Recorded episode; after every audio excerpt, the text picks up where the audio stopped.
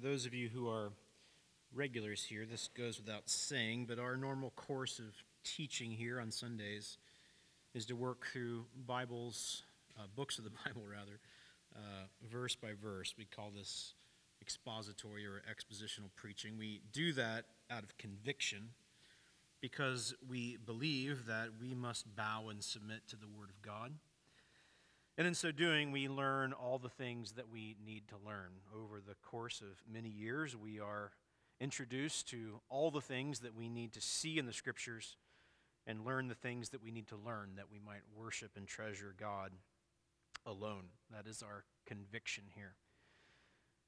However, because this is the 500th anniversary of the Protestant Reformation, we are taking last week and this week to remember the legacy of the Reformation and the implications it has for us as believers today.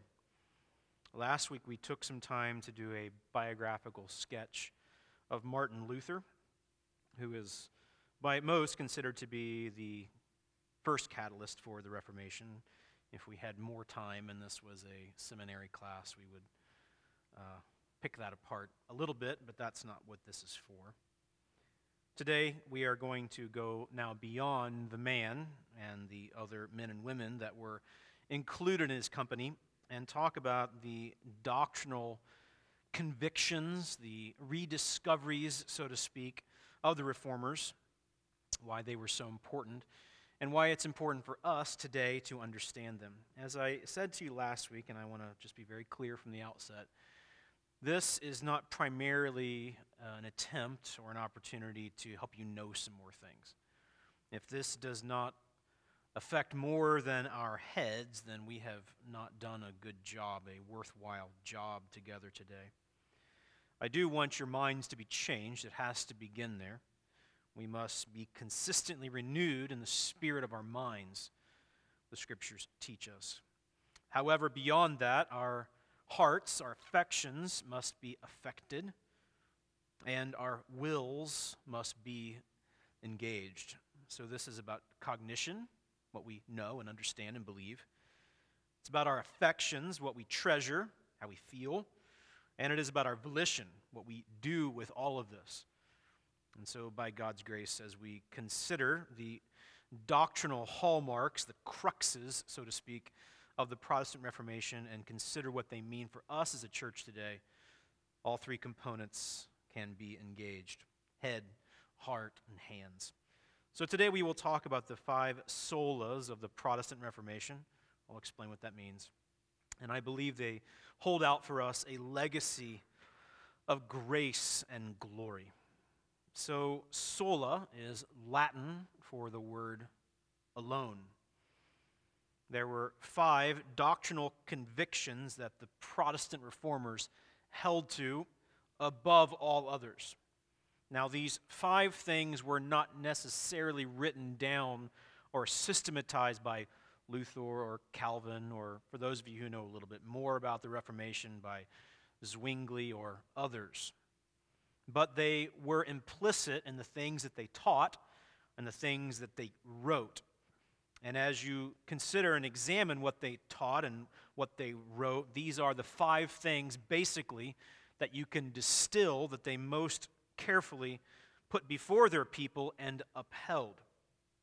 I've already used the word rediscovery with you today. As we mentioned last week, the first several centuries of the church were exciting, cataclysmic, really, for the known world. And because, at least for the first few centuries, the church was disregarded, even hated, the gospel flourished. We won't take time to chase that rabbit trail today, but it is interesting that when the church is opposed and under the most severe of persecution, it tends to thrive the most.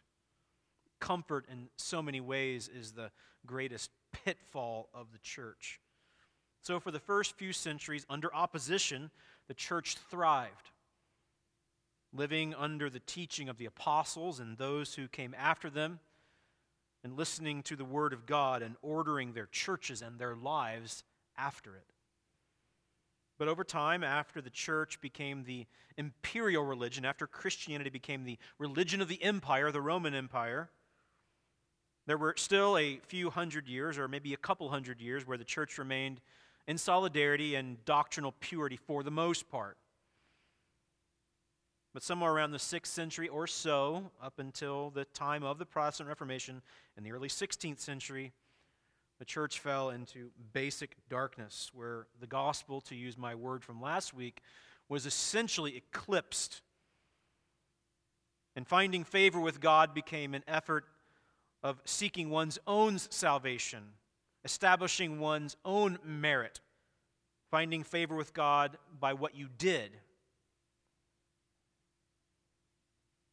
And though there were early catalysts before Luther, when Luther came along, the two essential things that he taught above all others is that the scriptures were sufficient for salvation alone, and that we are justified on the basis of the grace of Jesus as we exercise faith alone. These were the doctrinal hallmarks of the Reformation, and in many ways were rediscoveries by the grace of God that once again people could find the pure and true gospel, embrace it, and celebrate it together. And now, after 500 years, by God's grace, we are still holding on to these doctrines. The church is always under great threat. For as Christianity became the religion of the empire and fell into disrepair and to lack of orthodoxy, we face the same temptation today. And though initially our nation may have been founded by a few at least who had convictions to celebrate a pure and unadulterated gospel that is not primarily the main course of our country,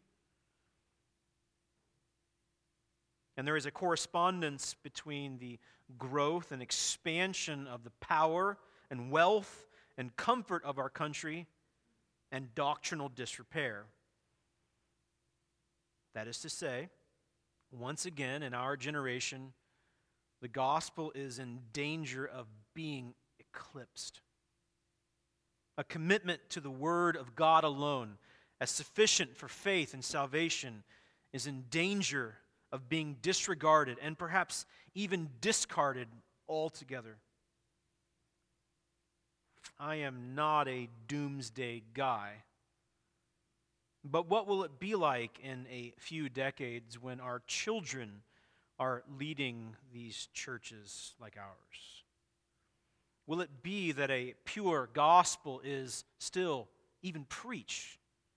Will it be that the Word of God is still embraced as authoritative and inerrant and sufficient for faith and practice?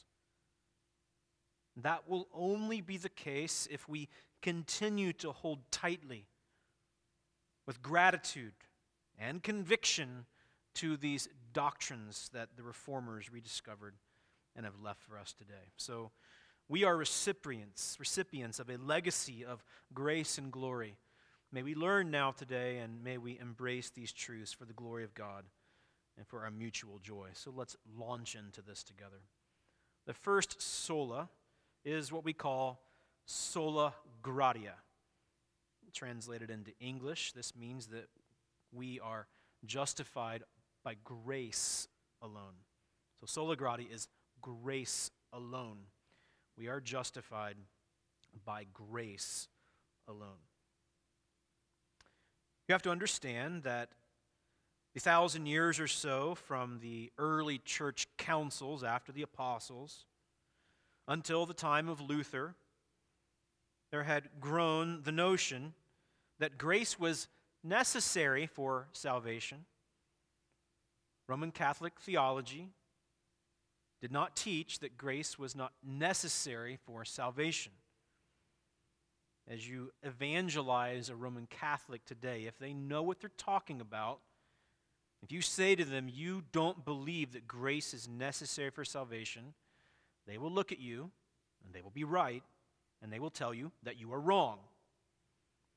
Roman Catholic theology does believe that grace is necessary for salvation. But they mean something different by that than the reformers taught and what we believe today.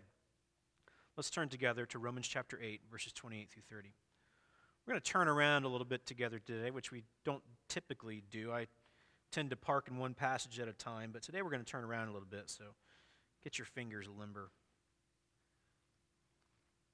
Verses that most of you are well familiar with. Verse 28, the Apostle Paul says, We know that for those who love God, all things work together for good, for those who are called according to his purpose. For those whom he foreknew, he also predestined to be conformed to the image of his Son, in order that he might be the firstborn among many brothers. And those whom he predestined, he also called. And those whom he called, he also justified. And those whom he justified, he also glorified. This means from predestination, our calling to salvation, until glorification, the finality of our salvation, we are actually with God in the eternal state that it's all a gift of grace. It is not something that we contribute to. Turn with me, please, to Ephesians chapter 2.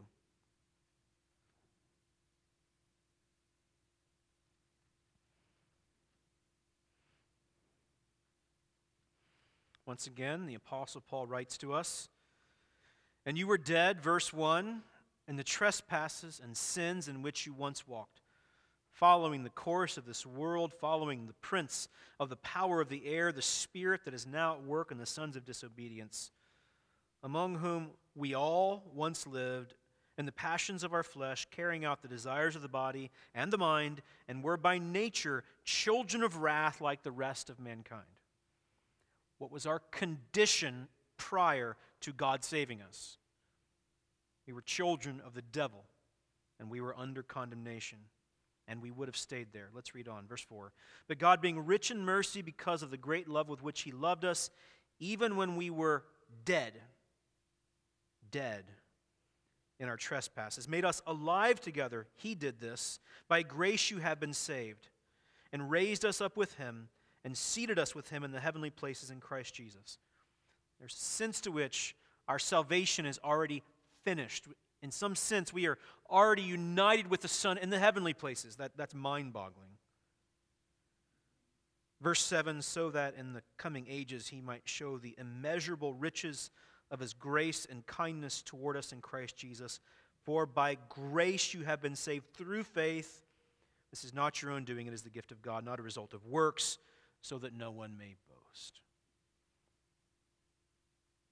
Paul here in Ephesians 2 Romans 8, and lots of other places, is very clear as to the condition of humanity. We are not just damaged.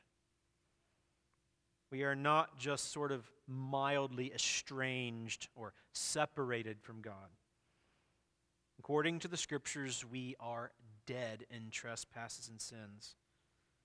Is what God told Adam and Eve would happen if they partook of the tree of the knowledge of good and evil. They would die. Now, organically, their hearts didn't stop beating, their brain synapses kept firing, their lungs kept exchanging oxygen, but, but they died in a sense. Though organically they would die, spiritually they died. They were separated from God. According to Paul in the book of Romans, they were the enemies of God immediately. But like our first parents, there was a promise of redemption given. The grace that would come through the sacrifice of another. Adam and Eve were promised that a Redeemer would come to crush the evil one who held the world under his sway. That is exactly what happened when Christ Jesus came. He died on the cross, was raised from the dead and as we will learn in just a moment in regard to faith, if we will trust Him and Him alone exclusively, this grace will be applied to us, we who were dead. But what I want to key in on in this first sola, sola gratia, is that alone God deals with our condition.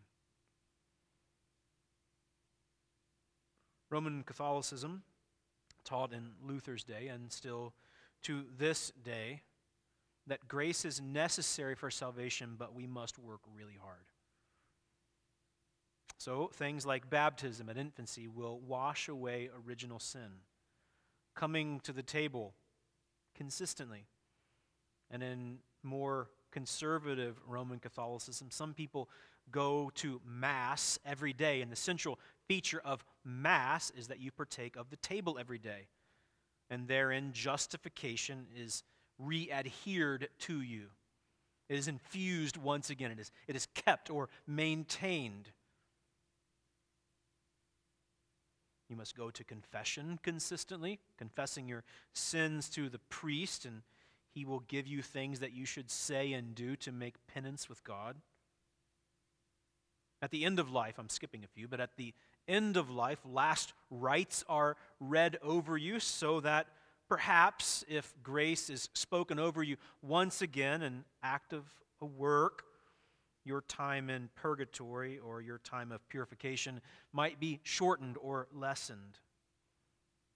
Sins are divided up between mortal and venial sins. The mortal ones will send you to hell. The venial ones, the little peccadillos as they are sometimes called, are the ones that are pretty bad, but not horribly bad. And in so many ways, Roman Catholicism became a religion of trying to deal with sin hoping in grace, but doing a lot to deal with it on your own. As we talked about last week, when Luther came into the monastery, this is what crushed him. He made a vow that he would become a priest if God would save him from a lightning storm in 1505, and God did, and he kept his word. But each day of Luther's life, he could find no peace.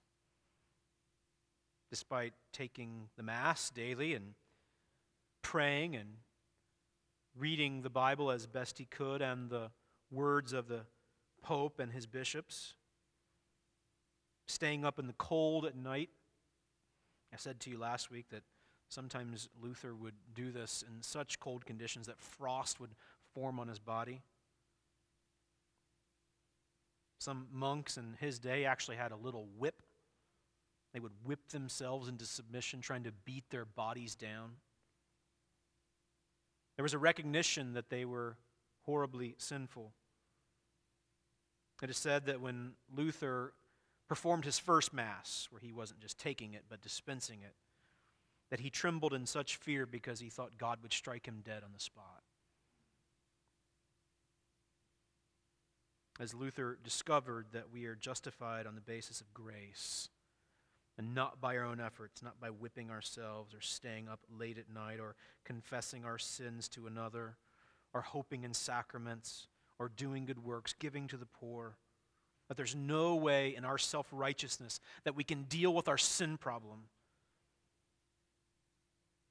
But that before the foundation of the world, God chose to take some of these rebellious sinners, enemies, and instead of condemning them, sending his son to take their condemnation. And if they will trust him, placing their faith in him and him alone, they can be legally pardoned, justified. How can our deep and utter rebellious sinfulness be dealt with? Grace and grace alone. We would never have sought it. We never could have earned it when it's all said and done, it will not be as though our sins are weighed against our righteousnesses. Christianity exclusively holds out the fact that even one sin condemns us. But the truth of the matter is, and we know this not only from the teaching of the Word, but by our own experience, that we sin thousands, yes, millions of times. And we cannot deal with this how might we be pardoned? We might be pardoned on the basis of grace and grace alone. Moving on, the second doctrinal conviction of the Reformation is sola fide, or faith alone. We are justified by grace alone on the basis of faith alone. Now, once again, in Luther's day and in our day, a Roman Catholic who knows what they are talking about believes that faith is necessary for salvation. You're paying attention still, you may then ask the question how does that differ from what we believe the Bible teaches? We believe that faith is not only necessary for salvation, it is effective for salvation, it is sufficient for salvation. In other words, God justifies us through grace by faith alone. Nothing that we do. Is grace necessary for salvation? Is faith necessary for salvation? Yes. But it's more than being necessary, it is sufficient. Let's look together into Romans chapters 3 and 4.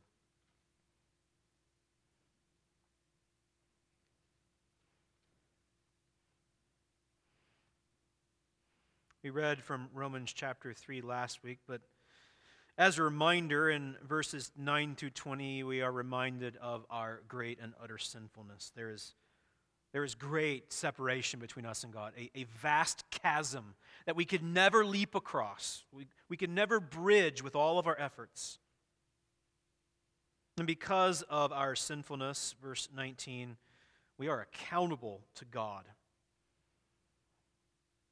But verse 21, the apostle tells us, Now the righteousness of God has been manifested apart from the law. Although the law and the prophets bear witness to it, the righteousness of God through faith in Jesus Christ for all who believe. For there is no distinction, for all have sinned and fall short of the glory of God and are justified by his grace as a gift through the redemption that is in Christ Jesus, whom God put forward as a propitiation by his blood to be received by faith.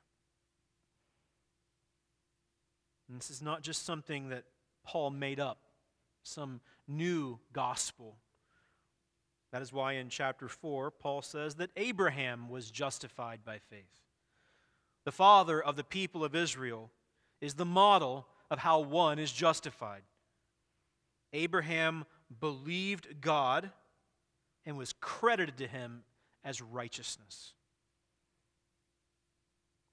This means that we might be saved by grace, but this grace may only be received. It cannot be earned. And as we saw in Ephesians chapter 2 just a few moments ago, even the faith itself is a gift. The Spirit regenerates and grants life, and we believe the gospel. As I said to you last week, Luther called this the article or doctrine upon which the church rises or falls.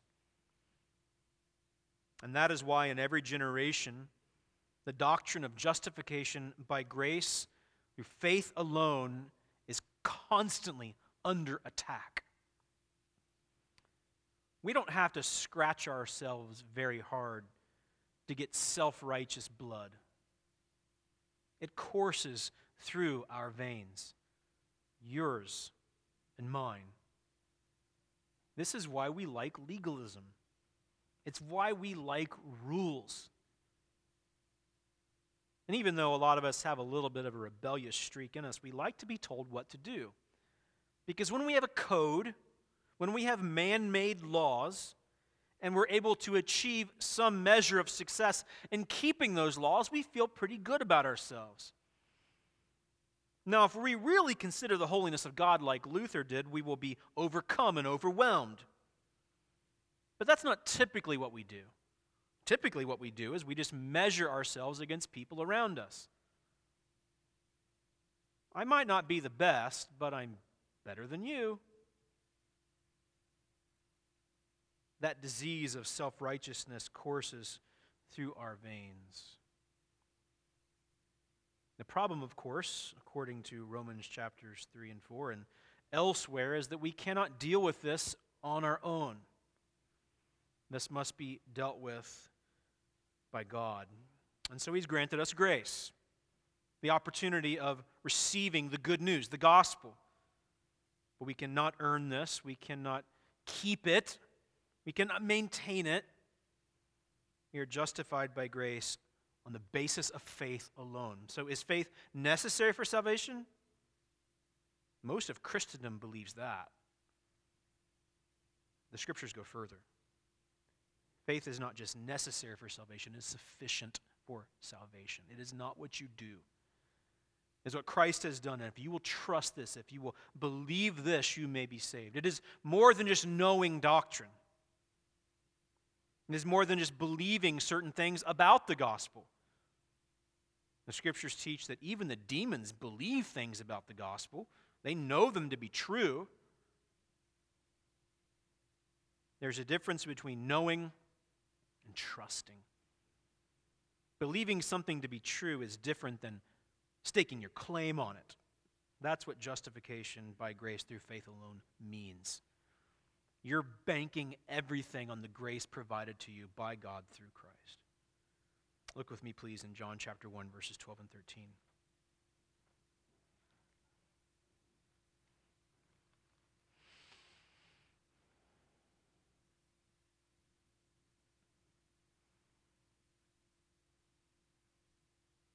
The beloved apostle teaches us in these two verses in the introduction to his gospel. But to all who did receive him, who believed in his name, he gave the right to become children of God, who were born not of blood, nor of the will of the flesh, nor of the will of man, but of God. Again, totally an act of grace, and yet we must believe, we must receive. And for all those who receive the grace given to us in Jesus, what will be true of them, what may be said about them, they will become the children of God. An eternal identity that cannot be taken away.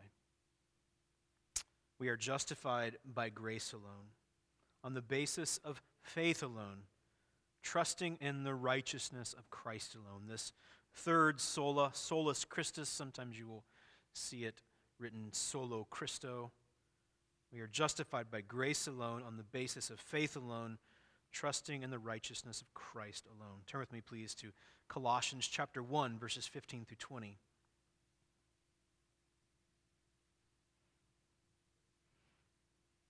Who is Jesus? These six verses tell us.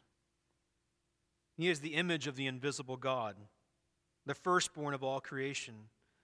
For by him all things were created, in heaven and on earth visible and invisible, whether thrones or dominions or rulers or authorities, all things were created through him and for him, and he is before all things, and in him all things hold together. Who is he? He's God. He is the king of the universe. All glory should flow to him. Verse 18, he's more than just God.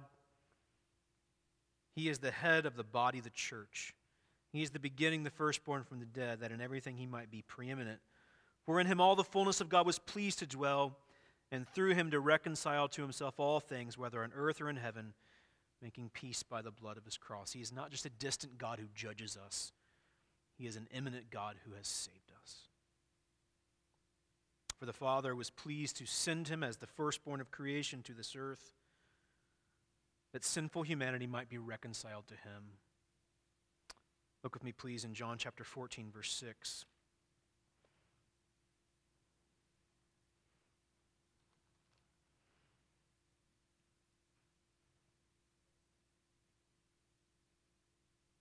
Jesus' response to doubting Thomas, we find in John 14, 6, I am the way and the truth and the life. No one comes to the Father except through me. And in Acts chapter 4, verse 12, we will soon get in our teaching through the book of Acts, the apostles teach a similar thought. There is salvation in no one else. For there is no other name under heaven given among men by which we must be saved.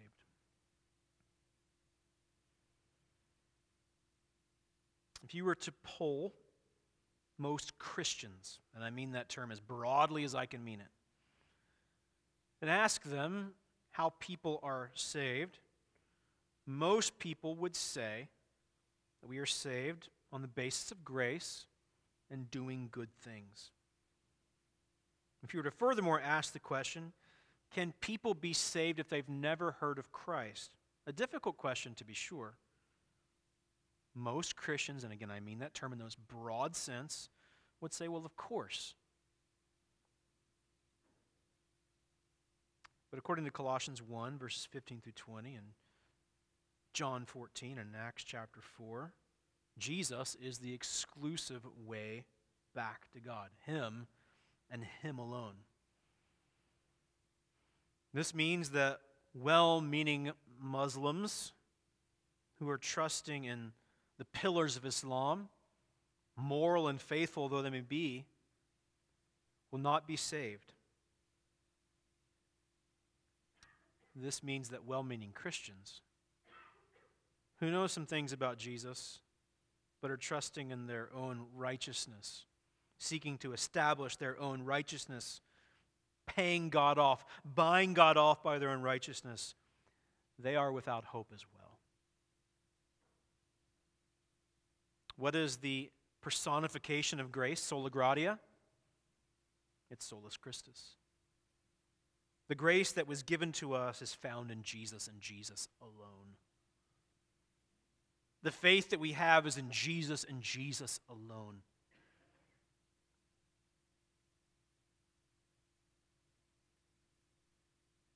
I have a friend that was a long-time committed evangelical. In other words, he believed that we are saved on the basis of grace through faith alone. But over time and through his own reading, he was led astray and is now a committed Roman Catholic and believes that we are saved by grace and faith, but also by works. He and I had a lot of relatively peaceful but difficult conversations. One of the things that he criticized me and our church for is that we were believing in faith, that faith saves us. And what I continued to say to him is that we are not trusting in faith as an object, how much we believe, how hard we believe. We are trusting objectively in a person and what he has done in Christ. Which means that we don't believe that justification alone is what saves us. Jesus saves us. We have an objective faith. We are saved by grace through faith in Jesus alone. So we must be careful that the doctrine is not what saves us. Jesus is who saves us. He is the grace that has been given to us. There are implications for this in our worship. One of the great things that arose out of the Protestant Reformation is what we call the priesthood of all believers. This means that you don't have to go to a priest to confess your sins and have salvation granted to you once again. As you look, and I've talked about this, I think, even last week, as you look sometimes at catechisms of the Roman Catholic Church, they have pictures that teach things. Some of you are visual learners. One of the well known visuals in the catechism of the Roman Catholic Church is Jesus is in heaven, and he has blood pouring from his nail scarred hands. Underneath him is Mary, and Mary has her hands out held, and she is dispensing the blood all over the earth. The saints help her with that. And then the blood then goes down to another layer of dispenser, like the Pope and the cardinals and the bishops and the priests. And eventually it trickles down to the laity, most everybody else. The Reformation taught that we have direct access to God through Christ. And as the book of Hebrews says, He ever lives to make intercession for us. We have a great high priest who does this daily. He has gone inside the veil and made atonement once and for all. And now we have access to God once again. The veil has been torn, as it was on the day of Jesus' crucifixion. And the separation between God and man has been dealt with because of Christ. This means that you don't have to come to an elder or to a religious figure, but you can go to Jesus alone. No one needs to dispense his grace to you, it is for you. You have direct access to him and to the Father.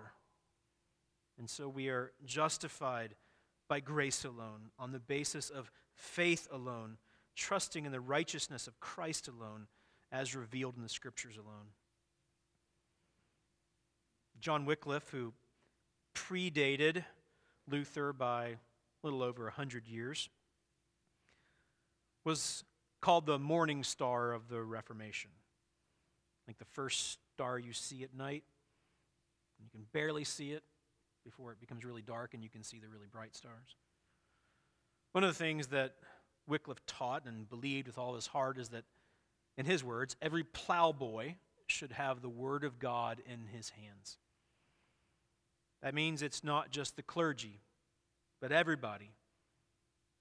Not just royalty, but all should have access to the Word of God.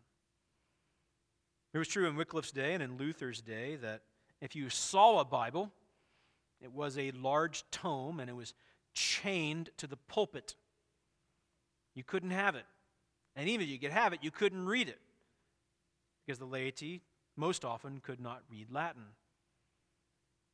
But through Wycliffe and Luther and others, eventually the Bible was tra- translated into the vernacular, into German and French and English and other languages, so that the gospel could be read on the pages of the scriptures.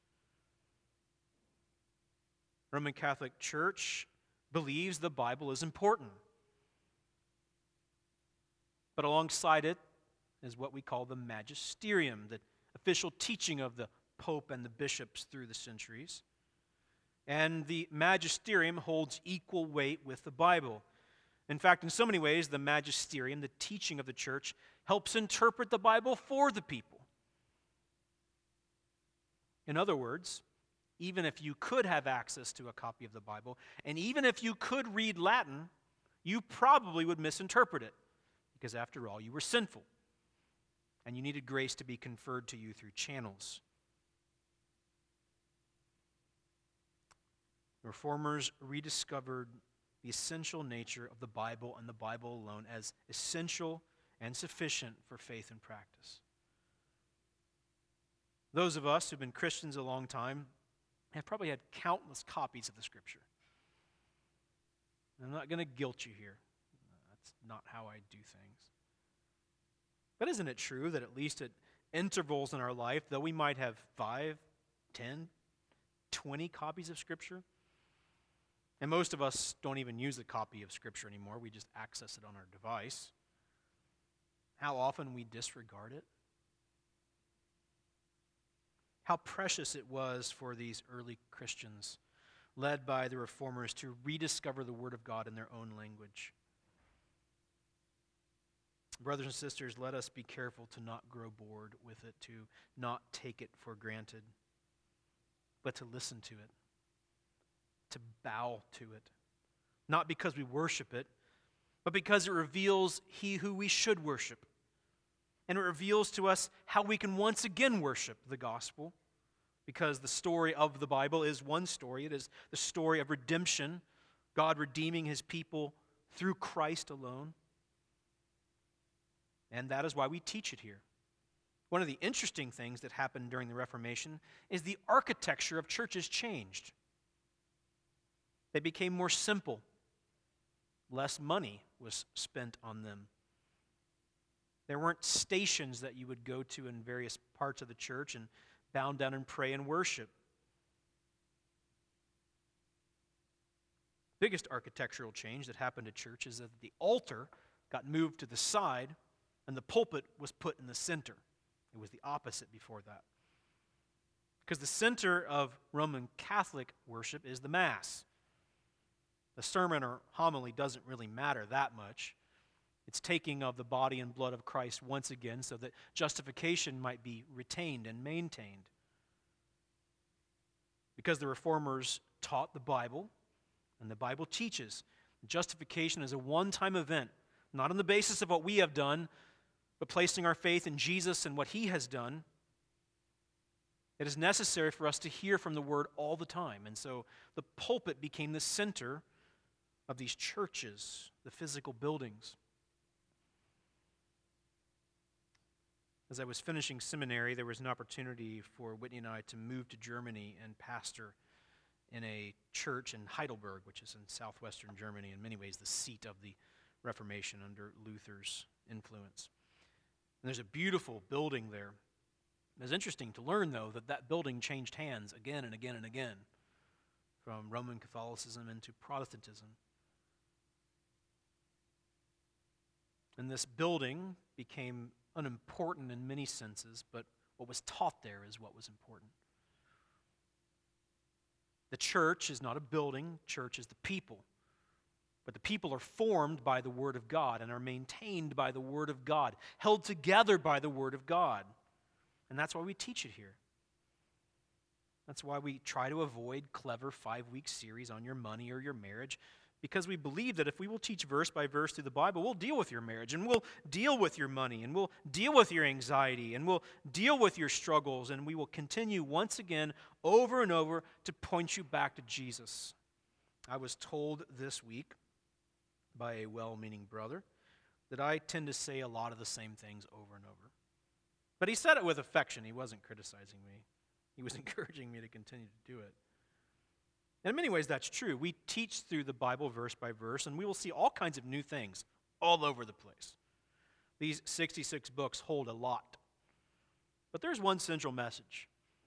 And as we teach the Bible verse by verse, we are reminded that God is great, we are sinful, and Jesus is gracious.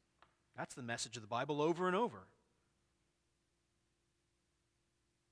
And without it, you and I, because the sin, the disease of self righteousness courses through our veins. Because, as one of the great reformers, Calvin said, our hearts are like idol factories that churn out idols three shifts a day, 365. The only way to deal with our tendency toward incessant idolatry and toward the coursing disease of self righteousness that flows through all of us, we must hear from the Word of God. Our sin must be exposed. We must behold the greatness of God and once again cling to the truth that we are saved by grace found in Jesus, the gracious Savior alone. That's why we come back together. That's why the pulpit is central. We are justified by grace alone, on the basis of faith alone, trusting in the righteousness of Christ alone, as revealed in the Scriptures alone. Turn with me, please, to 2 Timothy 3, verses 16 and 17.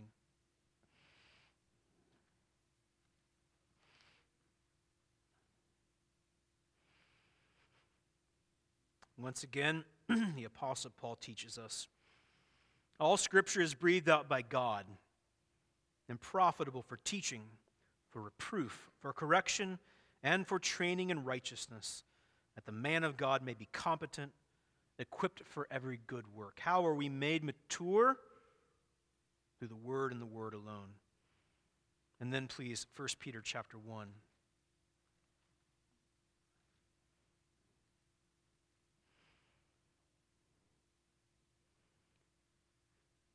Apostle Peter teaches us in verses 22 through 25 having purified your souls by your obedience to the truth for a sincere brotherly love, love one another earnestly from a pure heart, since you have been born again, not of perishable seed, but of imperishable, through the living and abiding word of God. For all flesh is like grass, and all its glory like the flower of grass. The grass withers, and the flower falls, but the word of the Lord remains forever. And this word is the good news that was preached to you.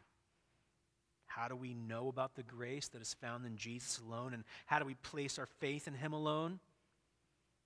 We trust the Bible alone as God's revealed word. So now, our last phrase we are justified by grace alone, on the basis of faith alone, trusting in the righteousness of Christ alone, as revealed sola scriptura and the scriptures alone, now soli Deo Gloria, for the glory of God alone. Why has God sent his Son as the fountain of grace, whom we can trust, revealed in the Scriptures? Why has he done this? That his glorious grace might be praised. Look with me, please, in Isaiah chapter 6, verses 1 through 3.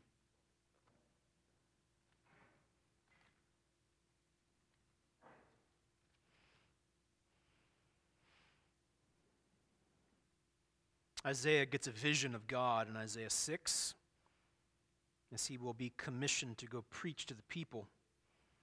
And the year that King Uzziah died, he records, I saw the Lord sitting upon a throne, high and lifted up, and the train of his robe filled the temple. Above him stood the seraphim. Each had six wings, and with two he covered his face, with two he covered his feet, and with two he flew. And one he called, and one called to another and said, Holy, holy, holy is the Lord of hosts. The whole earth is full of his glory. We use terms, phrases like we must glorify God or the glory of God a lot, but I think if most of us were to try to define it, we would struggle. What is the glory of God? God's glory is his holiness on display, which then begs the question, of course, what is his holiness? It is all of his perfections. To say that God is holy means that he is set apart, he is unique, there is none like him. And all of his attributes, his love and his faithfulness and his wisdom and his power, he is holy. What is his glory? It is his holiness on display. What do the hosts of heaven do? They glorify him, they praise the sum of his perfect attributes. Turn with me, please, to Ephesians chapter 1.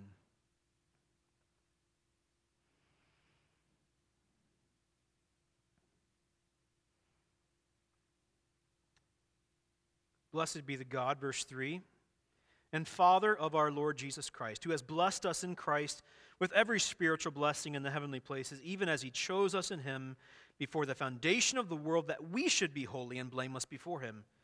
In love, he predestined us for adoption through Jesus Christ, according to the purpose of his will, to the praise of his glorious grace with which he has blessed us in the beloved. Oh, and by the way, the holy, glorious God, eternal God, the unchangeable I am, Yahweh, in Isaiah 6. According to John's gospel, that is Jesus just as much as it is the Father. Why has the Father sent the Son? That their glorious grace might be praised. Why did they create a world that they knew would fall into sin? to display their glorious grace. So we are saved, we are justified by grace alone, on the basis of faith alone, trusting in the righteousness of Christ alone, as revealed in the Scriptures alone, for the glory of God alone. That is why He saved us. Yes, He saved us because He loves us. We are loved far more than we can imagine. Zephaniah the prophet teaches us that God sings over us. That is mind boggling. How could God sing over his enemies? But he does because we are now his children. But he has done this that we might praise the sum of his attributes, his glory. That's why we exist as a church, that his glorious great might be praised and then revealed to others, that he might be praised more. God's glory is inherent he can't become more glorious when we praise Him. But we are exposed to His glory. He is praised, and then we are satisfied. Adam and Eve believed the lie that they could be satisfied apart from God. It was a wicked lie. And Jesus came to redeem us from this lie. That we will be most satisfied, as the reformers taught, and those who came after them, when God is glorified. What is the chief end of man? to glorify God by enjoying Him forever. Across from that church that I mentioned in Heidelberg, Germany, there is a hotel. And emblazoned on the second story of the outside of the hotel in gold lettering is the phrase Soli Deo Gloria. It was the response of the reformers and even shopkeepers, hotel keepers in the day, that the rediscovery of grace and faith Jesus and the scriptures was to result in God being praised. What happens when we need grace and need faith and need Jesus and need the scriptures, but, but they're not exclusively sufficient? They're necessary but not sufficient. What happens? Man gets praised. What happens when grace is sufficient and faith is sufficient and Jesus alone is trusted and Scripture alone leads us to salvation. What happens then? God is glorified. And if nothing else, the Protestant Reformation was a rediscovery that man made religion leads to man being praised, that the gospel of Jesus Christ leads to God being praised. And that is why we exist as a church. So what? What does this mean for us today? First, we must know, embrace, meditate upon, and teach the Bible and its message of redemption to saints and sinners. That's why we teach the Bible over and over. And it's why we proclaim it to those who have not yet believed. As children of the Reformation, five centuries onward, let us not take the Bible for granted. For in it we find Christ. In it we find his good news. In it we see our condition. And in it we find that we might once again be rescued and reconciled to God. So let us know it. Let us embrace it. Let us meditate upon it. let us teach it. We cannot take it for granted. Teach it to your children. Teach it to your friends and embrace it yourself. Secondly, we must fight our inevitable tendency towards self righteousness. Our identity is in Jesus Christ alone. Believe this, brothers and sisters. Just like me, self righteousness courses through your veins, and it's a pernicious and evil and wicked disease.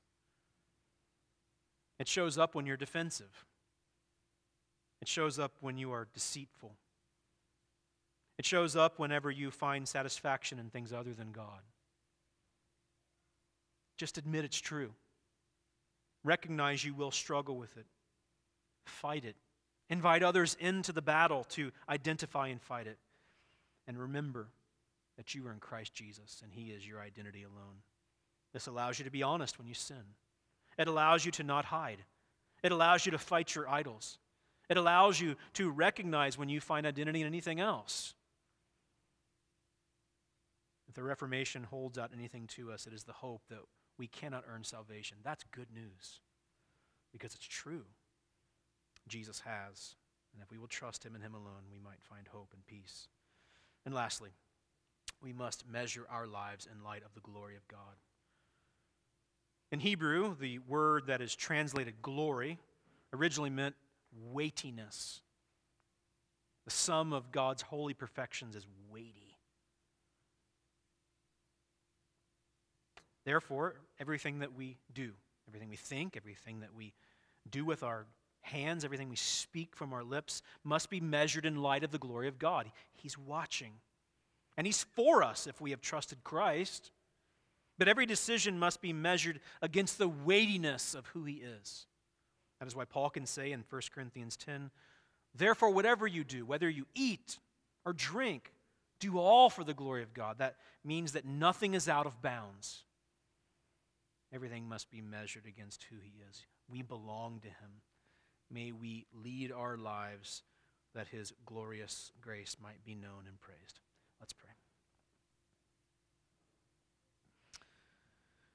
Now, Lord.